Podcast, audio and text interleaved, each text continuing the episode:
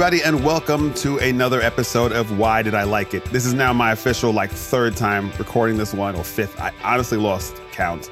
Been getting used to the new setup. I got a new machine. She's a powerful beast, and it's uh, it's hard to tame her sometimes. Anyway, moving on. Today we're going to talk about something that actually shaped a lot of my teenage years. We're going to try to figure out why did I like the X Games. Now, the X Games were known as the Extreme Games, are known as, well, they were known as the Extreme Games. Now they're just the X Games. They were started by ESPN and ABC in 1995 in Providence and Newport. I believe that's Rhode Island. And the, the, the whole purpose of these was to bring all the sports that were on the fringe and they weren't really seen as sports like skateboarding, BMX, uh, surfing, snowboarding, skiing, all that kind of stuff, to bring them together in an Olympics style competition where it was, you know, pomp and circumstance and all these different things. So initially, back in the day, the main events were, you know, Moto X, which is motocross, which is, you know, those motorcycles that, you know, have, they're very thin and they go wah, wah, wah, wah, wah.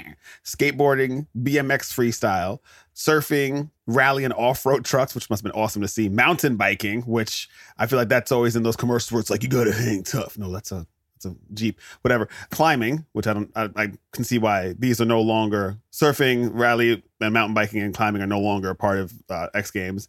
Street luge, which you lay down, they slide you down a street on a board.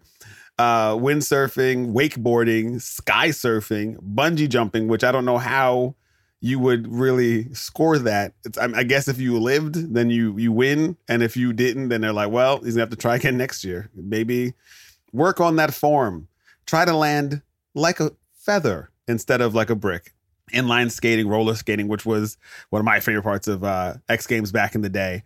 And um, it was, you know, it, it was the event was promoted by, like I said, ESPN, which is an actual sports company. So it was in its earliest forms, it was this rudimentary gathering of these people who you know, were either from Venice Beach and New York or different cities where skateboarding and all these different, you know, sports were, were prominent. And to bring them together to have this event was unprecedented. And um, it was actually such a big deal that Tony Hawk, who was like the most legendary skateboarder ever, actually came out of retirement in order to participate in the X Games.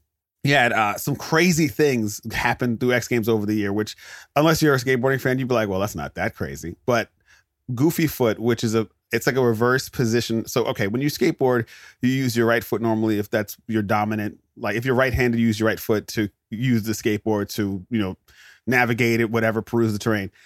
Bob Burnquist was doing a half pipe, which is a curved ramp, and in the middle of this event, he got turned around. So his left foot became the dominant foot, which eventually became known as goofy foot, which was just, you know, you turned around your skateboard. But to see him do the entire routine essentially backwards was crazy. It was one of the benchmarks of the early X Games, which was huge to me.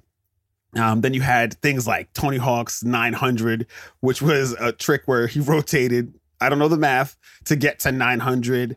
You had um, Dave Mirra's double backflip on a bike, which had never been done before. You had Travis Pastrana do a double backflip on a motocross bike, which is legit. Like, how how how are you doing that? How did you do that? And then later on, when you had you know X Games, you know, have a winter version in 1998, that became basically the Shaun White show, who was this legendary snowboarder. Uh, he invented a trip, a trick, a trip. He invented a trick called the double McTwist 1260. Again, I cannot think of what the math is. Or sorry, 1997, not 1998 was when they started. I cannot think of the math behind that trick for Shaun White. And also, the X Games were so influential that all of these people that I just named, except for Bob Burnquist, had their own games off of it. Dave Mirra had a BMX game. Travis Pastrana, I don't think he had a game, but he eventually started Nitro Circus, which is still going. It's a touring stunt show basically with motocross and skateboarding and BMX where they have like fireworks and special effects. They do these really insane, you know, like ramps and dives and everything. It's crazy. It's awesome. There was a show on MTV for a while that I was obsessed with because after doing this a couple times, I realized that my entire teenage life was just me watching MTV, playing video games, and thinking I could be a skateboarder and also listening to emo music. But the Overlord understands that. Shaun White had, you know, like they all had video games. You know what? Rant time. Hold on. Rant time. Rant time. because the biggest video game to come out of X Games, in my personal opinion, which also had its own game, but it was really rudimentary, is like on PlayStation 1, it was called Extreme Games. It wasn't even called X Games yet. The game was called Extreme Games, and it was so bad. Even for the time, I was like, this game is awful. My brother and I loved playing it, but the game was almost impossible to play, if I'm being honest. Anyway, but rant time the power of Tony Hawk's Pro Skater 2. For those of you who don't know, Tony Hawk's Pro Skater was the game that came out that rivaled games like GoldenEye or any wrestling game at the time or you know a Mario game or whatever in its popularity especially amongst groups of adolescent teenage boys because you if you owned a Tony Hawk's Pro Skater you were already better than your friends also, if you owned it when it was new, I mean, you could buy it used from like an electronic boutique or FuncoLand. And then it was like, we'd see that big used sticker slapped on the front of it so they can embarrass you. Here's your used game because you couldn't afford to buy it new when it came out. Enjoy your used game. There might be saved game data on it from someone else, but enjoy that used game. That's how they actually talk to you too. But if you own Tony Hawk's Pro Skater, especially a new, then your friends would flock to your house. Now, the downside to this was the fact that when you would play it and do these tricks, which was like you do a rail slide where you slide on your skateboard on like a railing, and then you do like a kickflip McTwist, and you'd kick the board underneath you, and then you'd ollie, and then you'd do a handstand on the edge of a ramp. You could think to yourself, realistically, I can do this. And this is what happened to me. I was like, I can do this. As like Green Day played in the background.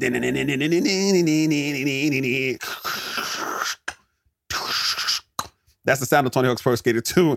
And I got myself a skateboard and was like, this is it. I'm about to start my journey to becoming a pro skateboarder.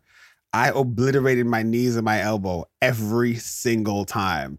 As a matter of fact, I have scars on my body still. I feel like I should I feel like I should sue Tony Hawk's Pro Skater 2. I feel like for negligence. I mean, there was probably a disclaimer that said don't try this at home because you're probably an untalented, uncoordinated, unathletic loser but they didn't say that. So they owe me at least twenty dollars. I'll take twenty dollars. I'm not trying to or a used version of the game because I can't find mine. Rant over.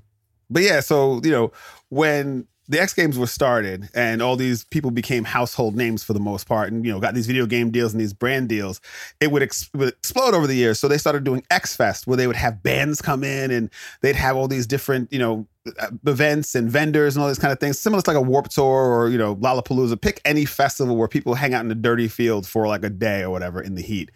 So X Fest was part and parcel with the X Games going forward. And as the, as the games grew in popularity, it's kind of waned in recent years. It was legitimately like they would take on, or society itself would take on this extreme identity it was around the 2000s, I want to say, where they started doing everything was extreme.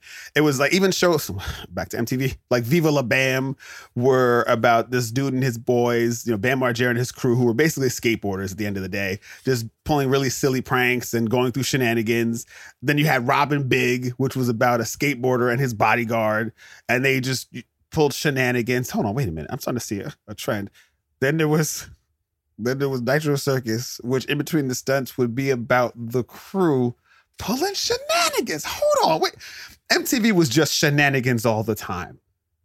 And I'm here for it. Anyway, so you had that. As a matter of fact, MTV also produced a movie called Grind that was about skateboarding that I know for a fact no one has ever seen. Because I brought this up a few times. Like, hey, you guys ever seen Grind? No one knows it. No, I had to actually get the DVD from a GameStop and it was used. And they slapped a big used sticker on it and they just said, shame, shame, shame, shame, shame, shame. As I walked out with my used DVD of Grind, which actually had Bam Margera in it.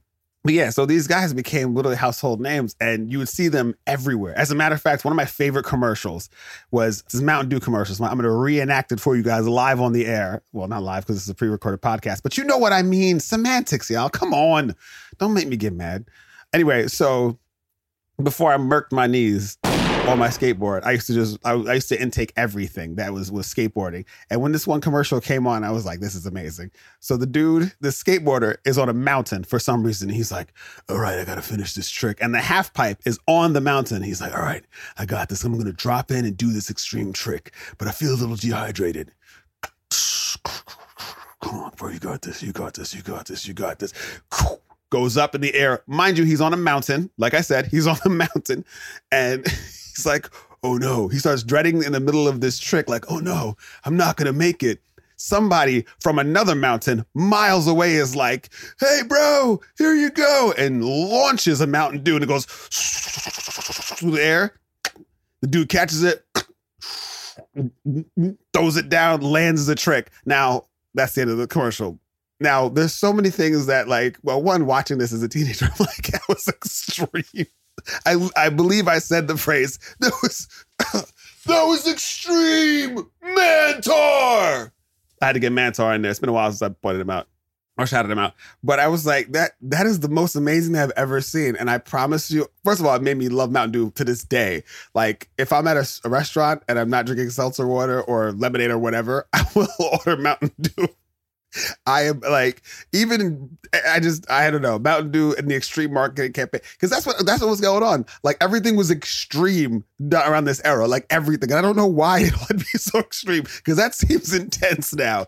Everything being extreme is so intense that you had to just like hope for the best. Like I'm just gonna do this, and I know it's gonna be really extreme, but hopefully I make it through. But also you didn't really care, so it was with reckless abandon. So you know, forget the whole hope I make it through thing. You were just going for it. So, like for example, they had extreme Doritos. like I don't know what. it was it was called extreme Doritos. I don't know what was so extreme about them.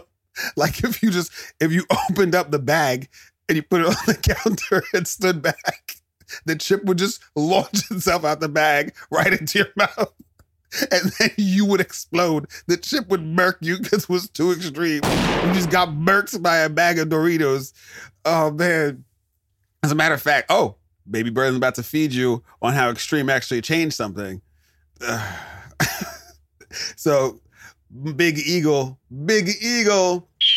Um, all right, so back in the in the 80s and 90s wrestling was popular but in the mid 90s it started to like fall off because nobody cared about it anymore it was just it was too hokey it was childish a lot of people who watched it as kids had grown up and they were more into things like the x games jerry springer extreme doritos i guess pearl jam or whatever and so wrestling was very boring when it came to like the two companies wcw and wwf at the time which is now we suddenly in the middle of philadelphia came this company that was called Eastern Championship Wrestling. Long story short, it was eventually bought by a man named Paul Heyman, and Paul Heyman changed it to Extreme Championship Wrestling. When he changed it to Extreme Championship Wrestling, they started doing a bunch of like hardcore violent matches with fire, barbed wire, tables, chairs, like nudity. It was this was crazy. I was not allowed to watch it, but I did, like most kids in the 90s, because nobody was watching us, like I told you. And so this company influenced WWE to become more extreme, but they changed it. It wasn't extreme to them. They had attitude. We had an attitude. Yeah, dude, attitude. So WWF, WWE attitude became the mantra for the company. So they started doing more risque storylines, more violent matches, everything like that. And one of the biggest Attitude Era stars, besides Stone Cold Steve Austin, oh heck yeah, was The Rock. And as we all know, The Rock is now one of, if not the biggest uh, actor in Hollywood, honestly. You know, and on top of that, this gave rise to the current owner of the entire company, Triple H, who became a massive star in the Attitude Era also. So I guess Extreme saved Hollywood and saved wrestling. I mean, you know, can't you can't can't fight it. So I guess that extreme marketing at the end of the day, which I wish I would be one of those meetings where like I hope that everyone's sitting around a table. How do we sell this this Mountain Dew? I don't even know. And some guy like with, a beanie on, a puka shell necklace, a skateboard under his hand, and a CD player playing Rancid, kicks the door and boom. I heard you guys want to get extreme. And he just holds it, and all the ad execs like, oh my gosh, who let this man in here? But he's so extreme that he explodes too put a bomb noise in here. he explodes. Because when you're too extreme, you just explode. I don't know. The X Games were very, very awesome because it led to this entire lifestyle that I was so in, so in, engaged in. Um, and I was more emo than I was pop punk, but I kind of teetered the line between the two because I did love a lot of the bands that would play at X Fest, and I loved a lot of the the uh, athletes that would perform. For example, my favorite skateboarder of all time is Bucky Lasek, and he would release these DVDs of him just doing tricks to punk rock music for like a half an hour, basically. And I'd go into the skate shop and buy this DVD for like five ninety nine. I'm getting very specific, and it was amazing. And then X Games. In the beginning, I, I remember they would have them on ABC, so you could you could watch them, and if it was because they took place in the summer for the most part. And if there was nothing else on, then they would play them. But otherwise, you'd have to catch the X Games on ESPN. I don't know where they show the Winter X Games. I could not tell you. Ever since Shaun White retired, I don't even know if they still have it. To be honest with you, it could be tubing for all I know right now, and uh, an ice luge, I guess. But um, put a button on this episode. Why did I like the X Games? Because as a young impressionable adolescent, seeing somebody use a skateboard to fly through the air was insane. Uh, do I still like the X Games? Absolutely. I tried to teach my niece how to skateboard despite having zero knowledge, but like they say, those who can do, those who can't teach kids who don't know any better. And does it still hold up today? Oh yeah, the X Games are still going strong. They've reduced the amount of events, and there's not as much, you know, prominence around it because they don't really have as many stars that came from it like in, in the heyday. But it's still an awesome watch, still an awesome experience. So maybe I'll maybe I'll go skateboard today. If I don't come back on next week's episode, it's because I got murked. You know what to do. Anyway, I have been the nefarious Mike A. Sims. You can, of course, follow me at Mike A. Sims on TikTok and Instagram. I also stream on Twitch now at Mike A Sims also because I'm I'm not creative with anything. like it's just oh this is my name so just call me this. You don't want a gamer tag? Yeah, just Mike A Sims instead of Michael Sims. The guy's like whatever man, just whatever, just go rage because I'm extreme. And you know what happens. He blew up. Anyway, I will see you guys on. I, I forgot how this thing ends. I've been Mike A Sims. You guys have been awesome. I will see you on the flip side of humanity.